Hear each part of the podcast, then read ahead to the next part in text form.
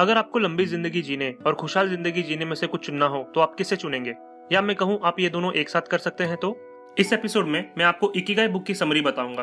क्या है ये इकीगाई क्या चीज़ है जो इस बुक में दी गई है? एंड उन्हें अप्लाई करने पर कैसे आप लंबी और खुशहाल ज़िंदगी जी सकते हैं? और इसी के साथ कुछ प्रैक्टिकल टिप्स भी दूँगा, जो इस बुक में नहीं बट जिसकी मदद से आप अपना इकीगाई ढूंढ सकते हैं। एपिसोड को एंड तक ज़रूर सुने, क्योंकि हम प्रीटी श्योर ये एपिसोड सुनने के बाद आप खुद की ज़िंदगी को एक अलग पर्सपेक्टिव से देखना शुरू कर दोगे। एपिसोड स्टार्ट करने से पहले, अगर आपने इस चैनल को सब्सक्राइब नहीं किया है तो इसे सब्सक्राइब करके बेल आइकन को दबाना मत भूलना, क्योंकि ऐसा करने से जब भी मेरी नई वीडियो या एपिसोड आएँगी, सबसे पहले आपको पता चलेगी। तो चलिए एपिसोड स्टार्ट करते हैं। जापान में एक आइलैंड है जिसका नाम है ओकिनावा यहाँ पर विश्व के सबसे ज़्यादा सौ साल की उम्र वाले लोग रहते हैं। यही नहीं, यहाँ पे 80 से 90 साल वाले लोग आज भी काम कर रहे हैं, वो भी खुशी से। मीन्स नो रिटायरमेंट और ऐसा नहीं कि यहाँ के लोग काफ़ी अमीर है या उनकी आमदनी काफ़ी अच्छी है। ज़्यादातर लोग अपनी ज़िंदगी काफ़ी साधारण तरीके से जीते हैं। तो जब ये बात साइंटिस्ट को पता चली तो उन्होंने यहाँ रिसर्च करना शुरू किया और पता लगाना चाहा कि क्या है ऐसा इन लोगों में जिसकी वजह से यहाँ के लोग इतनी लंबी, खुशहाल और अच्छी ज़िंदगी जीते हैं। तो यहाँ के लोगों ने इन सब सवालों का जवाब एक शब्द में दिया, जिसका नाम है इकीगाय ये एक जापानीज कॉन्सेप्ट है, जिसका मतलब है ज़िंदगी का उद्देश्य, आपके ज़िंदगी का अर्थ the purpose of your life और जापानीज लोग इसे बहुत ही आसान तरीके से समझाते हैं जिसे आज मैं आपके सामने शेयर करने वाला हूँ। तो इकिगाई कहता है कि अगर आपको लंबी और खुशहाल ज़िंदगी जीने हैं तो आपको अपनी ज़िंदगी को चार चीज़ों में बांटना है। सबसे पहली चीज़, ऐसी चीज़ जिसे करने से आपको खुशी मिलती है।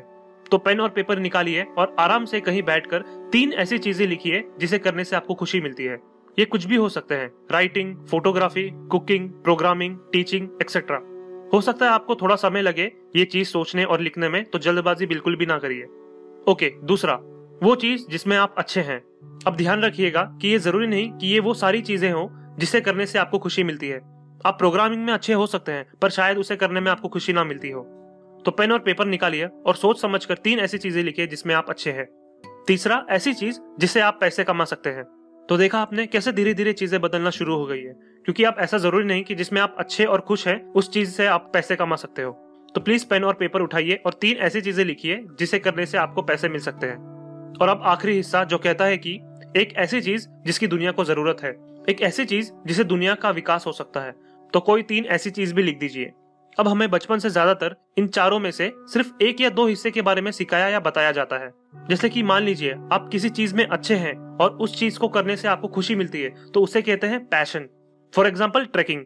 आप इसमें अच्छे हो सकते हैं और ये करने से आपको खुशी भी मिलती होगी, पर क्या ये करने से आपको पैसे मिलते हैं? शायद नहीं।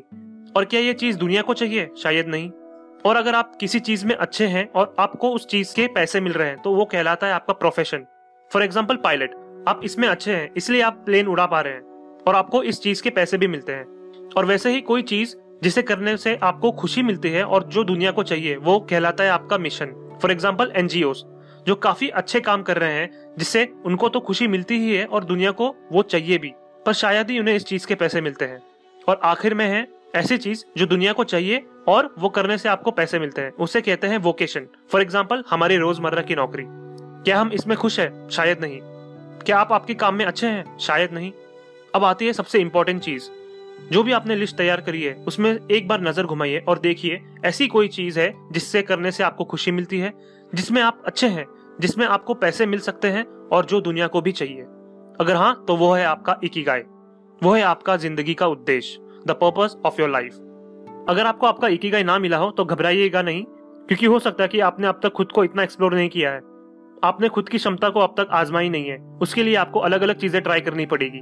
और जब भी आपको आपका इकीगाई मिलेगा, आप उसमें इतने खो जाओगे कि आपको उस चीज़ से छुट्टी या ब्रेक लेने का भी मन नहीं करेगा।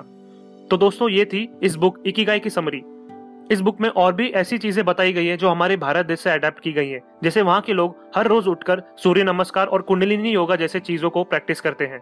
तो अगर आपके पास समय है तो मैं रिकमेंड करूँगा कि आप इस बुक को एक बार ज़रूर पढ़ें।